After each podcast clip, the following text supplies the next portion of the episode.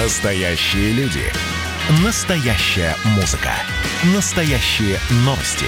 Радио «Комсомольская правда». Радио про настоящее.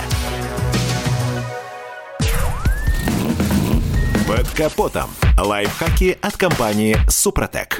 С вами Кирилл Манжула. Здравия желаю.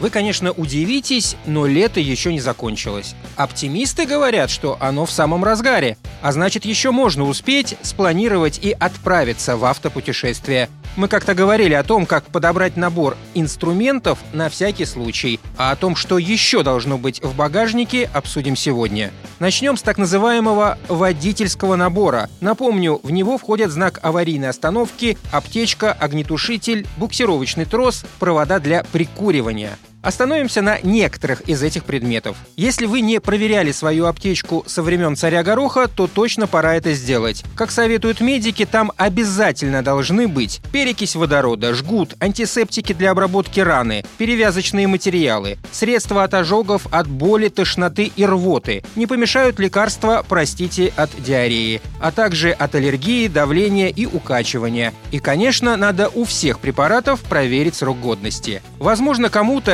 этот список покажется избыточным, но уверен, в вопросе здоровья лучше перестраховаться. Следующий по списку – огнетушитель. Обычно, как и с аптечкой, мы часто забываем, когда последний раз проверяли срок годности этого устройства. А ведь легковой автомобиль полностью сгорает за 5-10 минут, а к пожару может привести множество причин. Так что огнетушитель в машине – не прихоть гаишников, а предмет первой необходимости. Еще один предмет, который должен быть обязательно у любого водителя автомобиля сигнальный жилет. Его наличие обозначили в законе более двух лет назад. Тем не менее, некоторые водители до сих пор его не приобрели и даже не собираются, при том, что стоят такие жилеты недорого. Далее, запасливый водитель перед дальней дорогой обязательно возьмет с собой канистру с топливом. Можно небольшую, литров на 10. Увы, но даже опытные водители иногда попадают в просак, обсыхая на дороге. И, конечно же, вам обязательно понадобится канистра с водой и моторным маслом.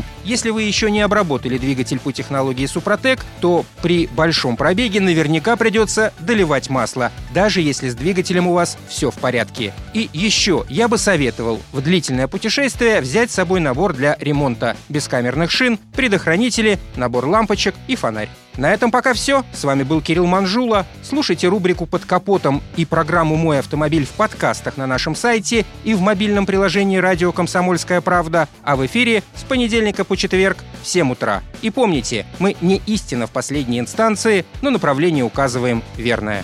Спонсор программы ООО «НПТК Супротек».